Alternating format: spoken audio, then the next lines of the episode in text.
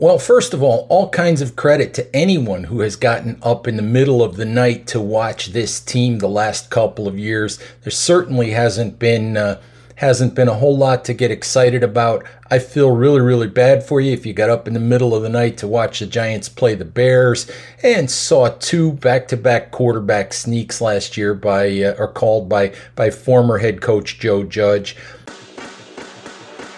Počúvate americký futbal s Vladom Kurekom.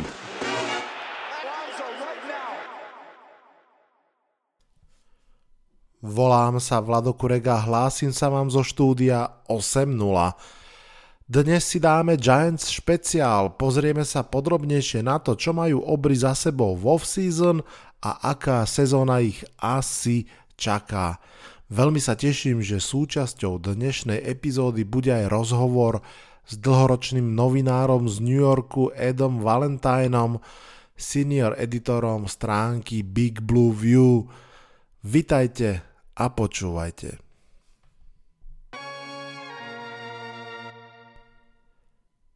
Kým sa dostaneme ku Giants, dajme si rýchly prehľad celej ligy, čo sa práve teraz deje po druhých preseason zápasoch.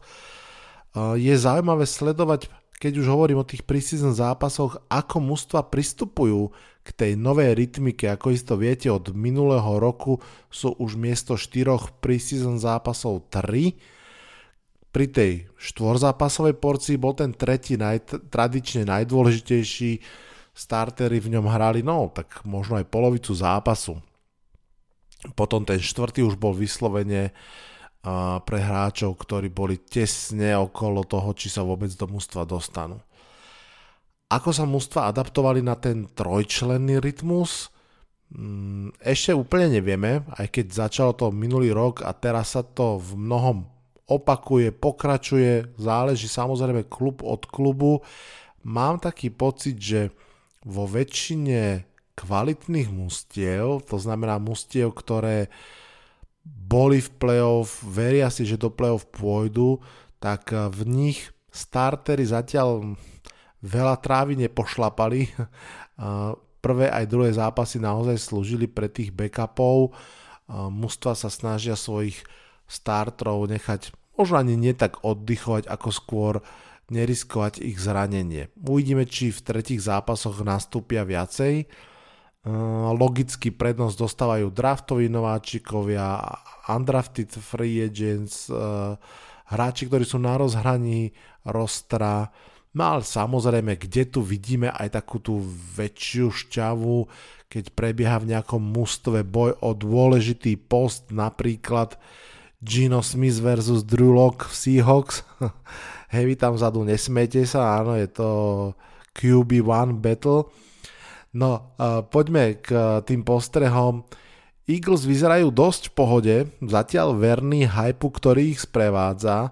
Pravda, ja som už tak starý, že si pamätám, ako napríklad pod vedením Chipa Kellyho dávali 50 bodov na preseason zápas, no a potom prišla regulárna sezóna, v nej zhasli. Teraz si myslím, že ten optimizmus naozaj je na mieste, pravda bude veľmi veľa záležať od Herca, ten zvyšok kádra vyzerá byť viac ako slušný, ale viete čo, aj ten backup QB Gardner Minshu je dobrá možnosť, že Mišo? Zaujímalo ma, ako výrazne využívali v tom svojom prom drive v druhom preseason zápase Bostona Scotta. Ten mal extrémne veľa dotykov myslím, že 5 alebo 6 behov a k tomu 3 keče hneď v tom jednom drive, vrátane vlastne touchdownu, ktorý tam nakoniec zabehol. Zdá sa, že mm, Boston Scott mne veľmi pripomína iného legendárneho maličkého running backa Filadelfie Derena Sprolsa, pochopiteľne. Som zvedavý, že či naozaj bude mať stále takú pomerne veľkú úlohu Boston Scott vo Philly. Čo sa týka súpera, hrali proti Clevelandu Browns, tam vyzerá, že za Jacoby Brissettom uh, bude backupom Joshua Dobbs. Baltimore Ravens vyhrali 24-17, čo je dôležité hlavne preto, lebo ťahajú naďalej svoju rekordnú, teraz už 22 dielikovú šnúru výhier v preseason zápasoch. 22 preseason zápasov po sebe vyhrali fascinujúce, ale povedzme si pravdu, o kus zaujímavejšie ešte bude sledovať, či Havrani stihnú nájsť dohodu s Lamarom Jacksonom ohľadom novej zmluvy. Lamar už ohlásil, že buď teda nájdu dohodu a podpíšu kontrakt do začiatku sezóny, ak nie, on zastaví rokovania, neplánuje riešiť to cez sezónu a odohrá sezónu potom teda ešte s nováčikovským kontraktom. Um, vyzerá to, že Lamar Jackson si je vedomý svoje hodnoty, vie, že ak teraz nepodpíše kontrakt, aký, aký by rád podpísal, tak o rok bude len ešte drahší. A mám pocit, že trošku možno mu pomáha aj Doug Prescott, myslím to tak, že že Dak Prescott aj po veľmi, veľmi ťažkom zranení dostal tú svoju veľkú zmluvu následne, takže zdá sa, že aj Lamar Jackson si je istý, že aj keby sa niečo stalo v tejto sezóne, tak on si tú zmluvu ešte, ešte získa. Veľmi som zvedavý, čo Ravens urobia, ak plánujú Lamara Jacksona si udržať dlhodobo, tak si myslím, že ho podpíšu už v tejto off-season. To znamená v najbližších desiatich dňoch. TB12 je na záhadnej dovolenke, dva týždne bol mimo Buccaneers, vrátil sa, alebo mal sa vrátiť e, dnes v pondelok, ako nahrávam tento podcast. Mm, nevie sa veľmi, čo sa deje, čo znamená tá jeho mm, uhybná, ten uhybný manéver, alebo ten jeho odchod z mústva, či to je proste naozaj niečo rodinného charakteru, či je to uhybná reakcia na to jeho involovanie do kauzy okolo Miami Dolphins, alebo či to je niečo iné. Je to podivné, asi sa o tom viac nedozvieme, akurát vieme, že Antonio Brown si to zobral na paškal a teda hoď je to človek, ktorý má tú hlavu podľa mňa popletenejšiu viac, než zákon káže, tak zase v tom jeho tvite niečo pravdy bolo v tom uh, ohľade, že Brady mu sa prepečie, čo iným nie, aj keď neviem, či zrovna Antonio Brown by sa mal stiažovať na to, koľko vecí sa mu prepieklo. V Pittsburghu, v starom tom domove Antonio Browna, bojuje o pozíciu startera Kenny Pickett, uh, prvokolový draft pick z posledného draftu a zdá sa, že Mitch Trubisky mu to veľmi nekomplikuje, Mm, celkovo sa očakávalo, priznám sa, ja som očakával, že, že Mitch Trubisky dostane šancu a bude starterom. Stále je to pravdepodobná možnosť, ale nejdu žiadne veľmi pochválne informácie o Mitchovi. Roquan Smith sa vrátil do kádra Bears, ak sa pamätáte, asi najväčšie meno z tých, ktoré štrajkovali a chceli novú zmluvu. Nakoniec teraz sa vrátil a plánuje dohrať svoju zmluvu v kádri Chicago Bears No, na výber vlastne ani veľmi nemá, pretože tá nová CBA, ktorá je uzatvorená, je veľmi, veľmi tvrdá voči štrajkujúcim hráčom. Tam sú veľmi slušné pokuty za každý omeškaný deň. To znamená, že pre hráčov je veľmi náročné um, odsedieť to, odprotestovať to. Carolina Panthers, tam to mal byť Mayfield versus Darnold. Dve, dve informácie dnes prišli z tohto tábora. To prvou je, že Baker Mayfield bol ohlásený ako QB1 tohto mústva. Asi vôbec žiadne prekvapenie. Tá druhá horšia rozhodne správa je, že draftový nováčik Matt Corral, ktorého si zobrali v treťom kole, si zranil nohu a je out for season Ozval sa aj Vic Fangio, bývalý head coach Broncos, že je ochotný sa vrátiť ako defenzívny koordinátor do ligy. Uvidíme, už asi túto off-season to nebude, respektíve na túto sezónu, ale uh, Vic Fangio stále rozhodne patril k najlepším defenzívnym koordinátorom ligy. Um, Joe Flacco bude asi starter v prvom kole za Jets, pretože Zach Wilson sa stále dáva dokopy a ak sa nemýlim, Jets hrajú v prvom kole proti Ravens, takže to by sme sa dočkali flaka proti Ravens, tak ako Mayfielda proti Browns a Russella Wilsona proti Seahawks, takže to prvé kolo naozaj bude mať o jeden motív navyše.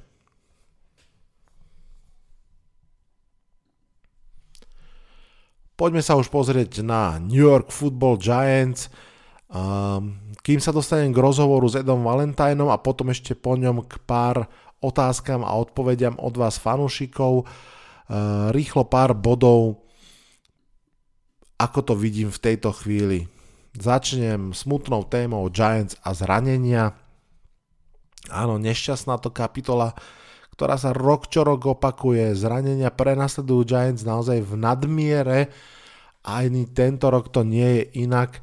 A zaujímavé je, že každý rok to v poslednom období naozaj postihuje aj veľmi draftových nováčikov. V tejto chvíli je 7 alebo dokonca už 8 z 11 draftovaných hráčov zranených čo je teda extrémne veľa. K tomu ešte je veľmi, veľmi zasiahnutá aj šírka ofenzívnej línie. Zatiaľ chvála Bohu, teda držia obidvaja starting teklovia a pravý guard, ale nielen, že sú um, uvidíme na ako dlho mimo ľavý guard a center, ale aj ďalší traja interiér, interiórni uh, linemeni a dvaja swing teklovia z toho jeden, teda všetci sú zranení a jeden z nich už je dokonca aj na športovom dôchodku pre zranenie krku. Teraz úplne čerstvo, práve pred chvíľkou prišli ďalšie zlé správy. Darius Beaver, veľmi, veľmi slubný nováčik, síce šiestokolový draft pick, ale hral na pozícii inside linebackera fantasticky celú preseason a vyzeral byť ako hráč, ktorý by sa kľudne mohol tlačiť až do, ako starter do kádra, tak uh, roztrhnutý meniskus uh, v zápase proti Titans a je preč do konca sezóny. Extrémne nepríjemná vec. Takisto v tom zápase sa zranil aj Kayvon Thibodeau, vôbec najvyšší draft pick uh, číslo 5 z posledného draftu. Tam uh, tie prvé správy sú o kus lepšie. Vyzerá to, že má natiahnutý meniskus ale podľa mňa je to v tejto chvíli v lepšom prípade, že sa vráti na druhé kolo, to znamená minimálne 3-4 týždne je out. Hm. Druhá téma, Giants a quarterback. No, Daniel Jones, ako vieme, na rozdiel od Sema Darnolda nemá 5-ročnú opciu. A niekde som videl takú štatistiku, Myslím, že ešte neexistuje prípad prvokolového quarterbacka v NFL, ktorý by nedostal 5-ročnú opciu, čiže bola by mu odmietnutá a napriek tomu by sa stal nadpriemerne dobrým quarterbackom v lige, respektíve akože dlhoročným startrom. Takže naozaj Daniel Jones má uphill battle, aj ten jeho camp je doteraz taký skôr rozhádzaný, ale z toho by som veľmi veľa neusudzoval, aj keď veľa beatwriterov píše poplašné správy, že zase zlý deň pre ofenzívu, veľa nepresností Daniela Jonesa.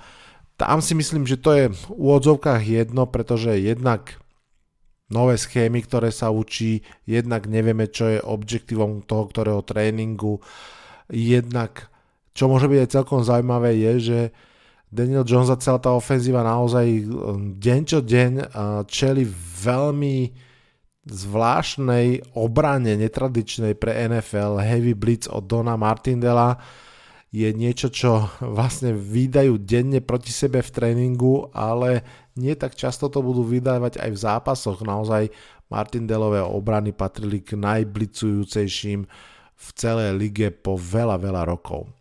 Aspoň teraz schematicky vzato to bude niečo špeciálne. Každopádne späť ešte k Jonesovi. Ja som zvedavý, ako bude hrať samozrejme v zápasoch samotných, napríklad teraz proti Titans to bolo vlastne úplne OK. Zase hral v podstate proti druhej obrane, ťažko z toho tiež niečo veľmi usudzovať, ale hádzal rýchlo, presne, mal jeden incompletion a jeden, uh, jednu interception, ktorá ale teda nejde vôbec na jeho vrúb uh, tight endovi vypadla lopta, ktorú zachytil super, ináč vlastne všetky ostatné lopty skompletoval. Uvidíme. Tak ako hovorí ofenzívny koordinátor Kafka aj head coach Debol, v tejto chvíli je to proces, to ako to vyzerá na vonok vôbec nie je dôležité. Dôležité bude, čo sa udeje cez sezónu. A tam si myslím, že naozaj um, by Daniel Jones musel ukázať extrémne veľký progres, aby to dávalo zmysel do budúcna. Poďme ešte k iným quarterbackom. Tyre Taylor je backup, vieme všetci, a možno teda aj preklenujúci QB do budúceho roku. Mimochodom, uh, Tyro Taylor preklenoval svojho času v Bills pre Josha Elena a potom uh, v Chargers pre Justina Herberta, takže možno, že by podobné šťastie mohol priniesť aj Giants.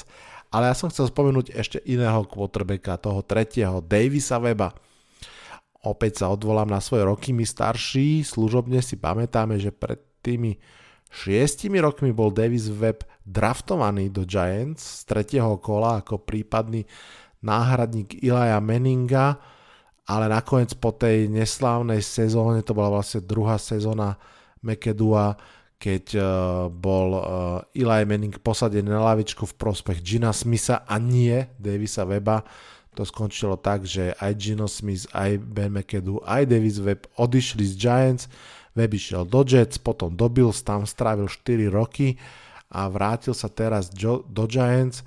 Je to veľký pracant, veľmi sympatický chalán, vraví sa, že jedného dňa bude výborný tréner, on sám je syn trénera, tak som veľmi, veľmi zvedavý a ak by nakoniec bol tým trénerom a dobrým a v modrých farbách, tak by to bolo celkom fajn. Poďme na ďalšiu tému, to je ofenzíva ako taká, play calling. Um, no, tak tu je vidieť už teraz jeden slušný rozdiel a teda rozdiel v dobrom zmysle slova.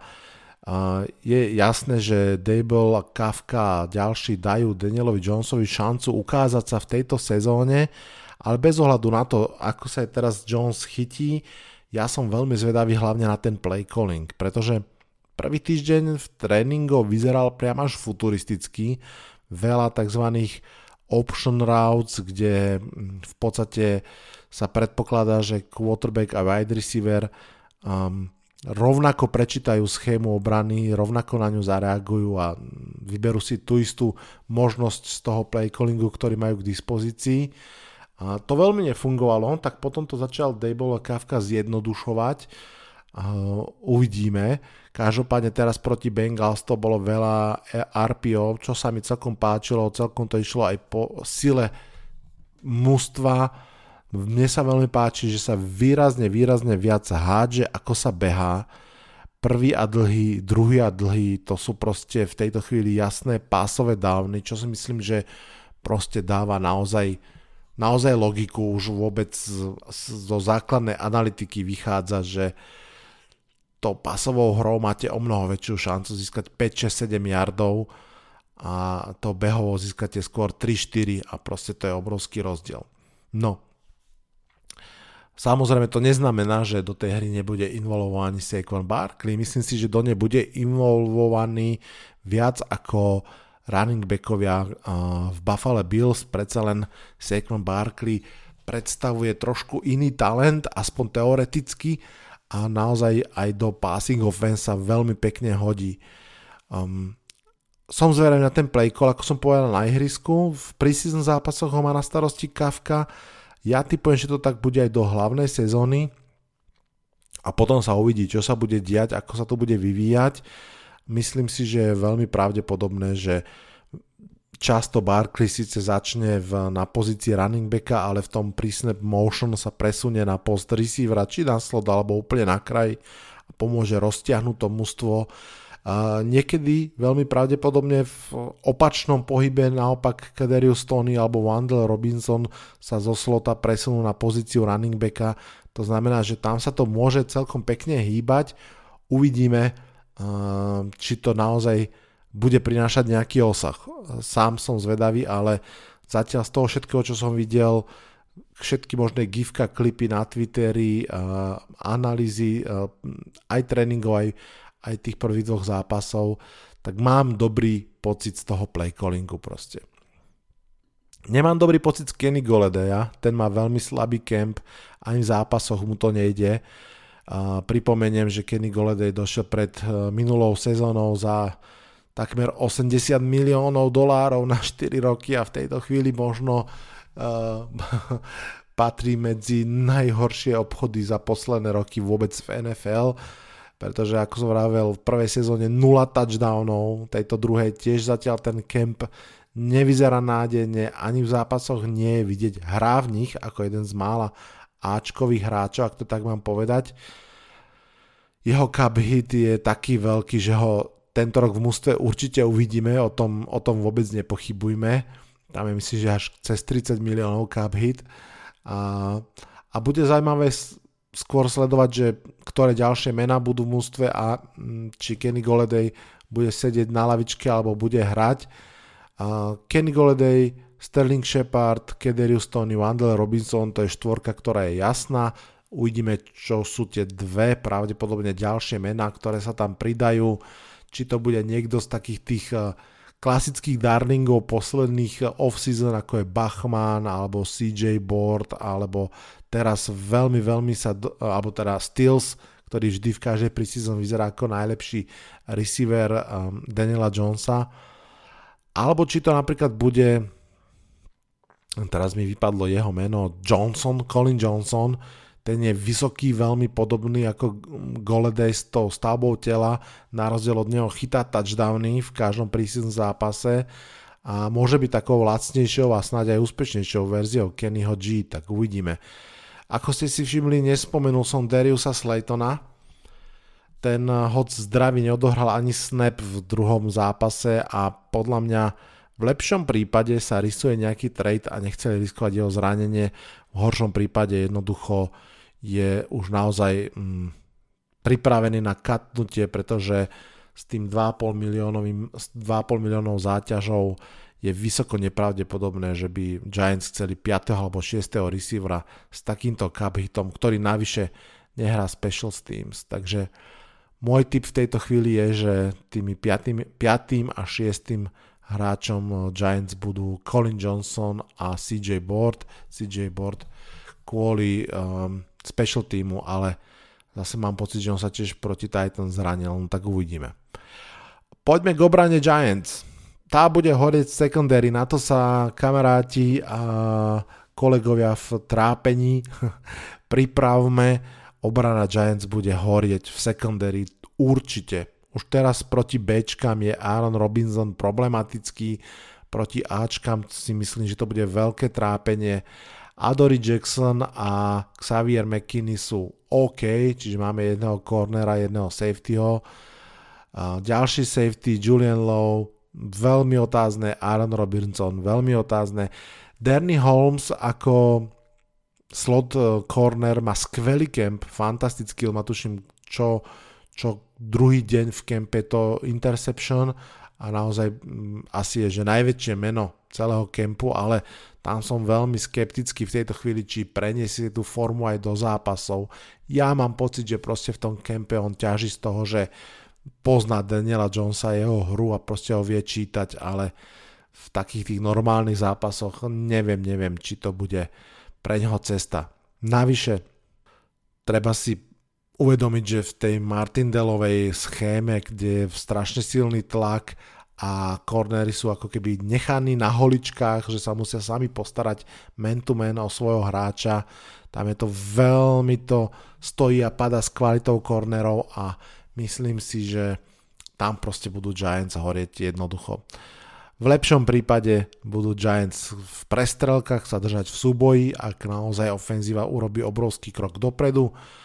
Um, obrana občas asi vyprodukuje nejakú wow hru, ale no, občas aj fatálne vyhorí, to je moje očakávanie. Neviem, či si pamätáte, koľko je to, možno už 2 roky dozadu, keď uh, v posledných sekundách zápasu, myslím medzi Jets a Raiders, New York Jets vyhrávali a úplne nezmyselne blicovali cover zero proste všetci na, na Dereka Kára a ten im poslednou loptou hodil dlhý touchdown uh, do endzóny, tak nejak si ja vizualizujem tohto ročných Giants.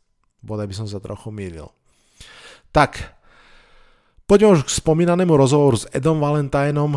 Prebiehal tak, že som mu poslal nahovorené otázky mojou eh, veselou angličtinou a on teda im jednak rozumel a jednak si našiel čas na odpoveď, za čo som mu veľmi, veľmi vďačný. Moja angličtina je pomerne smiešná, povedzme si pravdu, bez gramatiky a tak a cítiť ten stres v tom hlase a všetko, no ale Vypýtali ste si na Facebooku originálno, tak tu ho máte. A teraz niečo obrovské. Čo nové v tábore New York Giants? Okay, Giants fans, I'm happy to welcome in our podcast great guest, senior editor of Big Blue View, Ed Valentine. Ed, welcome here in Slovakia, at least in a virtual way. Thank you so much for having me, for reading Big Blue View, and for helping your listeners stay in touch with the Giants and with American football. I hope that uh, that I can help you guys understand a little bit more about the Giants and about what's going on in training camp today. First question Giants fans around the world are experiencing yet another team rebuild, third or fourth maybe. Is this rebuild in your eyes any different? Is there a better chance that fans in Europe will get up in the middle of the night to watch the Giants games and see more wins and more better matches? Well, first of all, all kinds of credit to anyone who has gotten up in the middle of the night to watch this team the last couple of years. There certainly hasn't been uh, hasn't been a whole lot to get excited about. I feel really, really bad for you if you got up in the middle of the night to watch the Giants play the Bears and saw two back-to-back quarterback sneaks last year by uh, or called by by former head coach Joe Judge. Um, listen, is this rebuild any different? We don't know yet for sure. Obviously, we haven't seen a game yet, other than a, a preseason game that really doesn't matter a whole lot. But what I can tell you is that this one feels a little bit different because this time the Giants brought in a general manager in Joe Shane and a head coach in Brian Dable together. That is something that they have not done in the past. Um, you know, going back to when they when they released Tom Coughlin, they've made a choice between coach and GM or tried to to change coordinators and, and sort of make a half measure or put a band-aid on the problems that they've been having but both Joe Shane and Brian Dable worked together for several years with the Buffalo Bills. They knew each other from the Miami Dolphins when they had briefly worked together. They've seen how the the successful organization in the Buffalo Bills did things and built things. They come to the Giants, what we like to say, joined at the hip. They come with the uh, with the same philosophy. They come with the with the idea that that they're going to succeed or fail together. Do we know what's going to happen? No, we don't. But I think there has to be optimism simply because these guys both come from winning places. They come here together, and it's not a GM versus a head coach or coach, you know, trying to undermine a GM or blaming the front office or whatever. They're here together. This is a, a fresh start for the Giants. Co owner John Mara has admitted that perhaps. Uh, you know he needs to to let these guys make their own decisions and and maybe you know sit back and, and let them make their own choices. He let joe Shane make some changes in the front office in the scouting staff. So i think it's a good start. I'm optimistic and we'll see what happens here on the field beginning this Andrew Thomas, Kevin Thibodeau, Evan Neal, Giants have uh, multiple high draft picks on the team. When you watch them during the spring and summer camp, do you feel that they can really be the future cornerstones of the team? What's your take on these guys? Is there any other player who is in your eyes future cornerstone of Giants? Let me start with the three players that you mentioned. I am very, very happy, very bullish on the future of Andrew Thomas as a quality left tackle in the NFL. I thought that, you know, he had a difficult rookie season, but a lot of that wasn't his doing. He got switched from right tackle to left tackle when Nate Solder opted out of the season because of COVID. And then uh, the Giants had difficulties. Joe Judge and offensive line coach Mark Colombo didn't get along. Colombo wound up getting fired in the middle of the season. Dave DeGuglielmo, who is a guy who who told us point blank that he really had no use for rookies, took over in in the middle of the season. It was just a bad situation, a bad environment for a rookie franchise left tackle to be thrown into. He seemed to to do better as the year went along, played uh, much better in the second half of the season, had a really really good second season, really on the upswing. Did have ankle surgery in the offseason, but I think that Andrew Thomas is going to be a good left tackle in the NFL for a long time. Definitely a future cornerstone piece for the Giants. The two first round picks, Kayvon Thibodeaux, number five overall this past uh, spring, and Evan Neal, right tackle, number seven overall, have done nothing but impress so far in training camp. Very, very optimistic about the futures of both of those players. So, yes, I would consider both to be future cornerstones for your New York Giants. Uh, one other name that I would mention is third year safety Xavier McKinney, guy who missed most of his rookie season due to a broken foot, was really, really good next season. Seems like a rising star to me. Will be the Giants' defensive signal caller in 2022, replacing Blake Martinez, who's had that role for the last couple of years, and uh, Tae Crowder, inside linebacker, who took over that role when uh, when Martinez was hurt a year ago. I think those four guys are obvious cornerstones for the New York Giants to build around. The question becomes Is Saquon Barkley a future cornerstone? Is Daniel Jones a future cornerstone? I just don't know. We'll have to see how this year plays out how uh, the uh, duo of Joe Shane and Brian Dable feel about those two guys going forward. But I think that the the four guys I mentioned, perhaps uh, Azeez Ojulari, second round pick a year ago, maybe Kadarius Tony if he steps up. But uh, those are some of the guys that I would think might be future cornerstones for the Giants.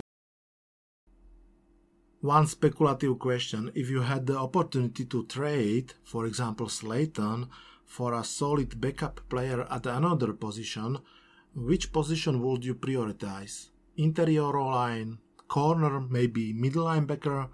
Why? Oh, you're going to get me in a lot of trouble here with my readers at Big Blue View. Every time I talk about Slayton and say that I don't think he's going to make the, the Giants 53 man roster, which I've said several times and is a stance that, that I am sticking with I get in trouble because he's a popular player. A couple of years ago, he had a really good year. He's a Giants draft pick. He's still fairly young, and he does have some talent. He does have speed, and he does have some playmaking ability. Fact of the matter is, I just think that the Giants are going to wind up with better options uh, because of the fact that Slayton makes a lot of money two and a half million dollars for a guy that might be the the fifth or sixth wide receiver on this team. Plus, he doesn't really help the team on uh, on special teams in the in the kicking game. So I I think that Slayton is a guy that the Giants will look to move if they possibly can. Uh, what would I look for? I, I don't really think the Giants can be choosy here. You know, as they say, beggars can't be choosers. But uh, I think that positions where the Giants need some depth are at cornerback, along the offensive line, maybe at tight end if they can find someone. Obviously, they'll be they'll be looking at the waiver wire to uh, to try and supplement these positions. But those are the ones that I look at primarily: cornerback, offensive line depth, and maybe tight end. Of course, the Giants might be in a situation with Slayton where they won't be able to get a player in that case, you take the sixth or seventh round draft pick and move on. But if they could get a player, I would be looking probably my first choice would be cornerback, to be honest. Fourth question. you will hate me for this question, Ed, but I have to. After first year of Megadu, we were in playoff. After first year of Schromer era, we were excited with uh, Daniel Jones' potential. After first year of Joe Judge era, we were excited with hard-nosed blue-collar mentality. What you want to see after first year of Shane Dayball era to be almost sure that we are this time right. It is absolutely true that each time there has been a, a coaching change or regime change for the Giants, that we've tried to be optimistic. We've all wanted to be optimistic. We've all hoped that this time the Giants had gotten it right and that this would be the fix that would finally get the Giants pointed back in the right direction. It is also absolutely true that after the Ben McAdoo era, after the Pat Shurmur era, or after the first years of those eras, after the first year of the Joe Judge era, in all of those cases, there were things to be optimistic about. There were positive signs. In McAdoo's first year, the Giants made the playoffs. In Shurmur's first year, I think the Giants went four and four the second half of the season and appeared to be pointed on a better path. In Joe Judge's first year, the Giants went six and ten, but Judge himself was impressive. He seemed to have a plan. He seemed to be organized. He seemed to know where he wanted the Giants to go and how he wanted them to get there. Obviously, in the second years of all of those tenures, things basically fell apart. So, what I will say is that no matter what happens in the first year of the Joe Shane, Brian Daboll era, that there will be no definitive answer as to whether or not they are the right pair to lead the Giants going forward. That's going to take longer than that to figure out. That said, what you want to see is probably the same thing that you wanted to see in the first years of all of those other eras. You wanted to you want to see organization. You want to see competitive football. You want to see a team that plays hard each and every week, that's in games. You want to see a team that looks like it has some building block pieces. You asked about cornerstones earlier. You want to see building block pieces in place that you can go forward with.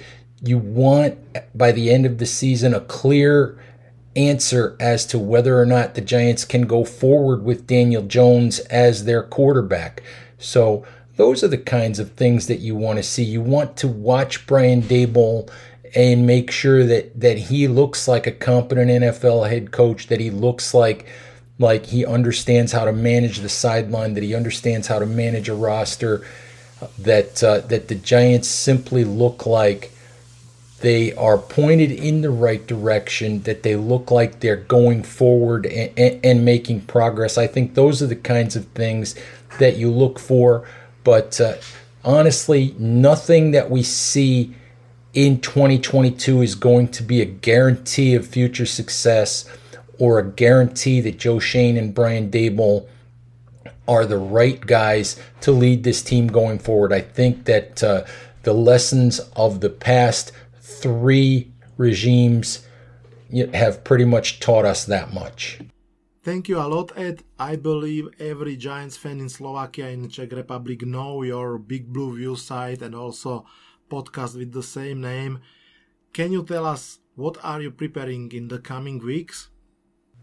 Thank you very, very much for having me on today at Big Blue View. We're just going to continue cranking away, continue covering training camp the best we can, covering the preseason games, giving you guys all of the, the news, analysis, opinion, film study, everything we possibly can to uh, keep you informed and knowledgeable about the New York Giants, get you ready for the 2022 season.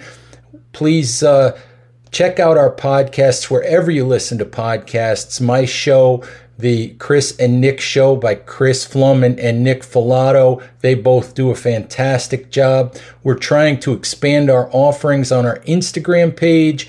We're trying to build our, our YouTube page. So please look for those if you uh, if you haven't checked those out already. Lots of lots of good stuff there. At least I hope lots of good stuff there. And again, I, I appreciate you guys having me on. I hope you enjoyed this. I know I did.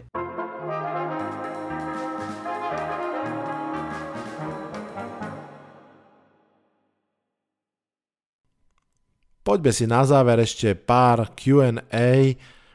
Dostal som otázky jednak na Discorde NFL komunita, na Facebooku Americký futbal s Vladom Kurekom a aj na Instagrame Americký futbal s Vladom Kurekom. Tak poďme, poďme na ne, začnem rovno. Začnem rovno to Instagramovou otázkou. Pašty sa pýta, či dohra Kenny Goleday sezónu v Giants ako wide receiver 1. Uh, najprv som myslel, že sa ma ideš opýtať, či dohrá sezónu v Giants. Tam by som odpovedal, že určite áno, pretože je nekatnutelný.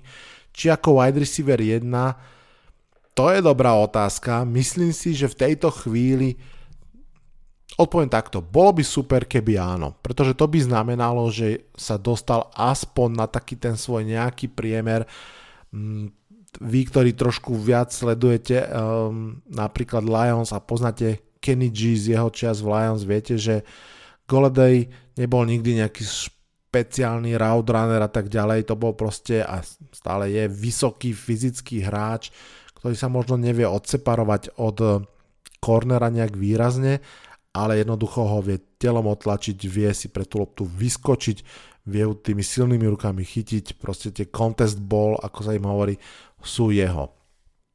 Toto sa veľmi nedarí. Ak sa to bude aspoň trochu dariť, tak viem si predstaviť, že bude stále VR1.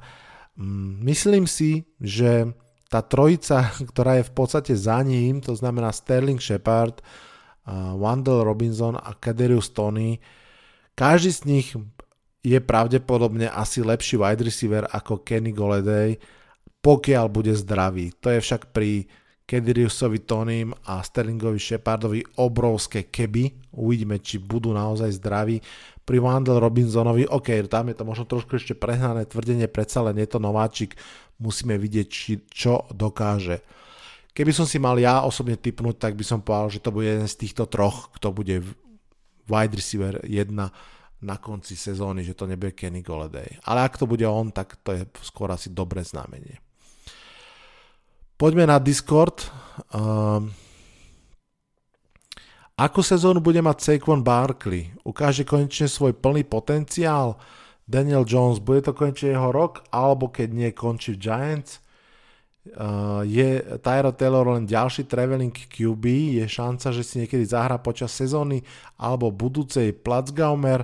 No, to je veľa otázok. Poďme do radu ešte raz. Takže, akú sezónu bude mať Saquon Barkley? Osobne verím tomu, že veľmi, veľmi dobrú. Ak eh, hráte fantasy fotbal a eh, dostane sa na Saquon Barkley, podľa mňa tak v druhej polovičke prvého kola pod ruku, ja by som sa nebál ho zobrať. Samozrejme, obrovským otáznikom je zdravie, ale ak mu to zdravie vydrží, tak Saquon Barkley naozaj môže mať sezónu veľmi podobnú tej svojej nováčikovskej. Prečo? A v prvom rade, pretože posledná aj predposledná sezóna Sequana Barkleyho boli vždy sezóny, do ktorých v podstate nastupoval už po ťažkom zranení, že tu off-season sa skôr liečil, ako trénoval a tak ďalej. Dobre vieme, že minulú sezónu teda v podstate hral po zranení, ale bolo to také makové, potom sa začal zlepšovať, potom sa zase zranil a teda. Teraz má konečne také, že mal celú off-season, bol zdravý, trénoval, všetci beatwriteri, ktorí sledujú Giants hovoria, že tak pozitívny, dynamický, optimistický nebol naozaj dlhé roky. Takže je to také možno trošku prianie, ale aj trochu realistické očakávanie, že Saquon Barkley môže ísť určite vysoko cez 1000 yardov, myslím all-purpose yardov, pretože tam tie nachytané môžu výrazne sekundovať tým nabehaným. Hviezdička, ak bude zdravý. Takže podľa mňa môže ukázať svoj ešte aktuálny potenciál. Uh, myslím, že sa ma na to fanšik nepýta, ale rovno poviem, že nemyslím si, že ani za takých okolností zostane v Giants. No, ukáže konečne svoj plný potenciál Daniel Jones, bude to konečne jeho rok, alebo keď nie, tak končí v Giants. Hmm, sám som zvedavý, to naozaj fakt netuším, hmm, uvidíme, respektíve poviem som tak, že ukáže svoj potenciál, ale aký je, to, to je naozaj veľká otázka. Je Tyro Taylor len ďalší traveling QB? Áno, ako ne, nepochybujem o tom ani sekundu, že Tyro Taylor je ako backup quarterback a bridge quarterback zobraný do Giants s jednoznačným úmyslom. Mm, potrebujeme mať veľmi slušného, solidného backupa, keby sa Daniel Jones zranil a potrebujeme mať niekoho skúseného, ak sa s Danielom Jonesom rozlúčime budúci rok a budeme mať mladého draftového nováčika. Taylor Taylor presne splňa túto, túto požiadavku a presne kvôli nej je v Giants. Rozhodne tam nie je ako starter a dlhodobý starter. Je šanca, že si niekedy zahra počas sezóny alebo tej budúcej Sandro Platzgaumer. Pre tých, ktorí neviete, Sandro Platzgaumer je rakúsky running back, ktorý je už vlastne 2 roky v Giants v rámci international programu a mnohí fanúšikovia amerického fotbalu tu na, na Slovensku alebo v Čechách Sandra poznajú z čas, keď ešte Bratislava Monarchs hrala aj proti rakúskym mužstvám. A Sandro Platzgamer bol naozaj že obrovskou hviezdou, ja nechcem teraz vymýšľať Alpská liga, alebo ako to volá, no proste bol obrovskou uh, hviezdou, fantastický running back, ktorý uh, sám vyhrával zápasy, celkom pekne to ukazuje ten obrovský gap medzi európskou a americkou verziou amerického fotbalu. Sandro Platzgaumer je hlboko v depth chart za undrafted free agentmi a myslím si, že je takmer bez šance, aby sa dostal do základnej zostavy Giants alebo vôbec do rostra. Napriek tomu, že je tam Saquon Barkley zranený, alebo teda po zraneniach, aby som bol presnejší, um, Giants si obstarali Mata Braidu, obstarali si Williamsa z Buffalo, a majú tam veľmi zaujímavého undrafted nováčika Corbina, majú tam svojho z minulého roku draftovaného Bridgewatera, Brighterwella, tak nejak teraz mi vypaluje meno a až za nimi všetkými je Sandro Platzgaumer, takže nemyslím si, že sa ho dočkáme na trávniku v reálnom zápase. Je šanca, že bude konečne fungovať ofenzívna lajna, či opäť nie? No, dobrá otázka, absolútne kľúčová pre ofenzívu. Pre mňa je naozaj výkon ofenzívnej liney rovná sa výkon quarterbacka, alebo dokonca by som povedal, že je dôležitejší, pretože tá ofenzívna linea tu zostane, aj keď quarterback asi nie. Mm, ofenzívna linea vôbec nehrá v tej zostave, v akej by mala. Uh, Lavy guard, Shane Lemieux sa opäť zranil uh, hneď na začiatku jeho náhradník Ezudu, ktorý bol draftovaný tento rok z tretieho kola, sa zranil následne, čiže obidvaja Lavigardi sú out. Starting eh, center je out od eh, ešte pred prvým preseason zápasom, čiže už to viac ako dva týždne. Na týchto dvoch postoch sa vystredalo už snad 6 hráčov. A viete čo? Stále mám pocit, že tá ofenzívna line hra o lepšie, ako hrala mm, minulý rok hoci ktorá. Čiže ja som optimista, tak či tak si myslím, že to do veľkej miery ide za trénermi a za ich schopnosťou vyvíjať, rozvíjať, zlepšovať tých hráčov. Takže ja poviem e, s veľkou nádejou v hlase, že tá ofenzívna lajna bude naozaj o niečo lepšia a ak sa dostane k tomu, ako zhruba by mala vyzerať, tak si myslím, že potom naozaj ten Saquon Barkley bude mať vynikajúcu sezónu a Daniel Jones sa nebude mať na čo vyhovárať. Ešte jedna otázka.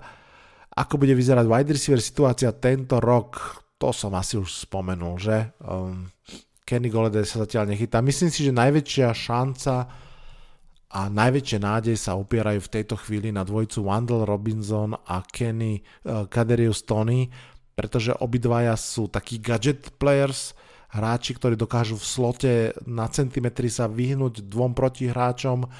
Obidvaja dokážu hrať slot receivera, aj trochu krajného receivera, aj running backa, obidvaja aj hrali running backov na, na college, takže môžu byť naozaj také tie, šachové figurky, ktoré posúvate podľa dizajnu hry a v rámci prísne motionu ich úplne môžete poprehadzovať.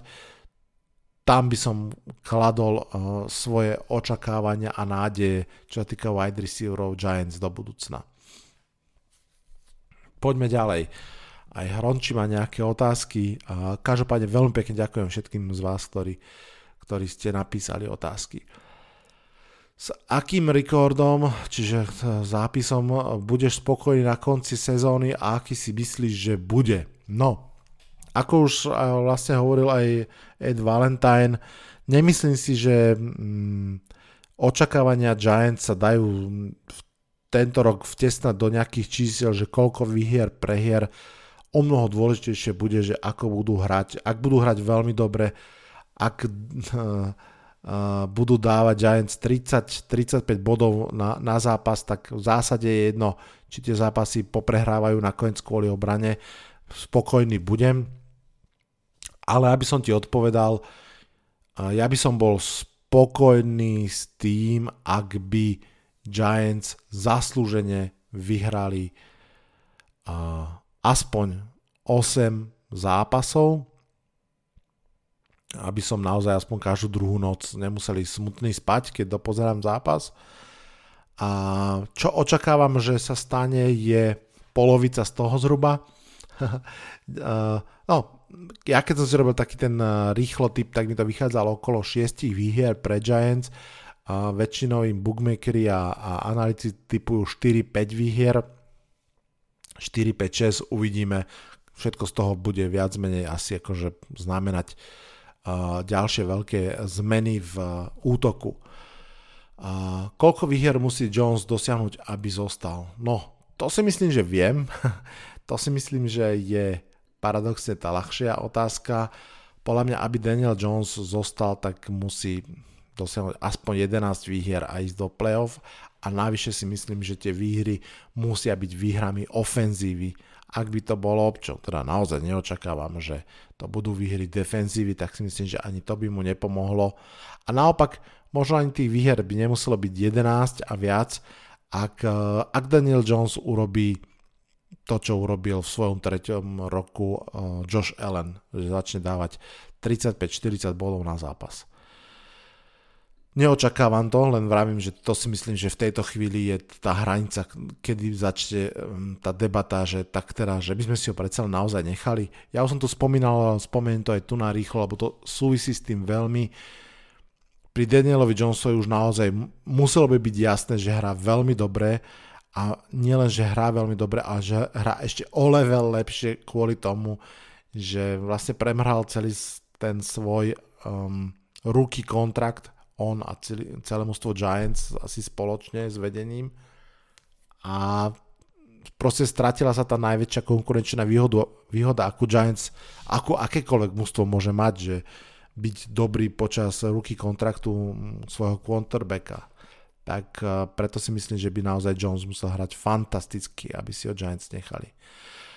Bude Kenny Goleda lepší túto sezónu oproti minulej? No tak ja dúfam, že áno, že dá aspoň jeden touchdown a tým pádom už bude lepší.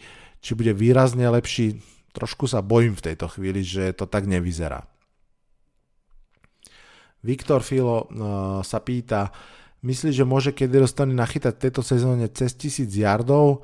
No môže, rozhodne môže, ak uh, zostane zdravý, pretože podľa mňa tá ofenzíva Giants bude presne na neho stávaná, na neho a na Mandela Robinsona, ako som vravel. To znamená rýchle lopty, e, dobre nadizajnovaná hra tak, aby ten receiver mal priestor pre yards after catch, to znamená, e, ak bude Tony zdravý, videli sme to v zápase proti Dallasu, že on vie naozaj na centimetry vyhúpať obráncu a získať 4-5 e, yardov tam, kde vlastne už mal zastaviť pôvodne. Áno, ak bude zdravý, tak, eh, tak eh, je to možné. Na druhú stranu, uh, Kedirius Tony zatiaľ podľa mňa nebol mesiac v kuse zdravý, odkedy ho registrujem, tak som zvedavý, či naozaj tak bude. Czech and Slovak Seahawkers, zdravím vás chalani, a sa pýtajú, či dokáže Daniel Jones dať 50 plus yardový rushing touchdown, aniž by zakopol o svoje vlastné tkaničky. No tu by som sa chcel ohradiť. Uh, Daniel Jones, uh, vieme všetci, že sa tu naráža na jeho skoro touchdownový beh proti Philadelphia Eagles. Teda nezakopol o vlastné tkaničky, on zakopol o uh, tu v počítači nakreslenú čiaru, ktorá ukazovala endzonu alebo nejaký iný tieň. No, Anyways, uh, jasne, že to dá, tam si myslím, že Daniel Jones proste podlahol nadšeniu, prepálil tú rýchlosť, on nezakopol, on jednoducho už nevládal. Ja som videl ten beh s tým pádom stokrát a tam jednoducho išlo to, že mu vypli nohy naozaj. A zase nie je sa čo čudovať, pretože on, e, málo sa o tom hovorí, málo sa o tom vie, on v tom behu bol rýchlejší ako ktorýkoľvek beh, napríklad Lamara Jacksona vôbec, hej. že on naozaj, naozaj veľmi rýchlo bežal, proste to prepálil. Honza Ježek, posledná otázka patrí tebe. A 10 výhier môže stačiť na výhru v divízii, nový ofenzívne ladený head coach, nový uh, defenzívny koordinátor, zdravý Berkeley, to znie hrateľne v divízii. Uh, čo si o tom myslím a drží palce Kevonovi Tibodovi, tak to som rád uh, a pozdravujem za Kevona. Tam to vyzerá pomerne optimisticky v tejto chvíli, aspoň na to, čo to mohlo byť. 10 výhier si myslím, že nemusí stačiť na výhru v divízii, pretože si myslím, že Philadelphia Eagles bude tento rok uh, atakovať 11 plus výhier. Každopádne 10 výhier by bolo niečo úžasné, niečo, čo som roky nezažil. No a uh, bolo by pekné to zažiť, ale ako som vravel, tam musí byť najskôr zdravý káder, potom naozaj Daniel Jones hrajúci dostatočne slušne a, a potom, potom by to teoreticky išlo. Čo sa týka Martindela, myslím si, že to je fantastický defenzívny koordinátor, ale trochu sa obávam, že tento rok bude skôr potápať Giants tou svojou agresívnou hrou, že jednoducho ten káder na to nie je úplne ready. A ja si pamätám aj minulú sezónu v Ravens, keď naozaj sa mu pozraňovali cornery, veľmi to bolo cítiť na tej hre. Neviem, či on je schopný alebo ochotný tú hru natoľko zmeniť, aby to tam tak nepálilo. Takže Honza, ďakujem ti za tvoj optimizmus, ale mm, budem veľmi milo prekvapený, ak by to naozaj prišlo na tých 10 výhier. Veľmi pekne ďakujem všetkým za otázky. Pre dnešný podcast je to už všetko. Rozbehli sme sa v novej sezóne pekne, 3 podcasty za 3 týždne. Ten ďalší, štvrtý podcast vyjde až niekedy koncom prvého septembrového týždňa, možno v podstate až ten ďalší, čiže možno to vidia až priamo v týždni, kedy už začne liga, ale vyčkajte si na to, bude to stáť za to. Vo štvorici s eh, Honzom, Basom a Lubom si dáme, tak ako pred rokom, takéto veľké preview celej sezóny.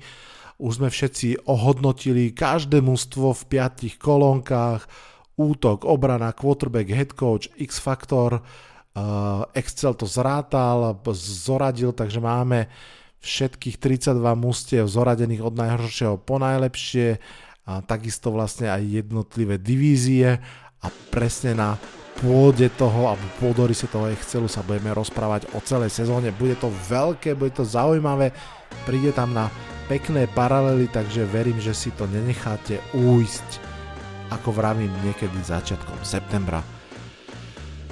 Pre dnešok je to už naozaj všetko. Z dnešného podcastu sa odhlasujem. Užite si trochu chladnejšie počasie, fandite Giants. Čaute, čaute. Toto bol dnešný podcast. Ak sa vám páči, môžete ho podporiť na službe Patreon. Ďakujeme.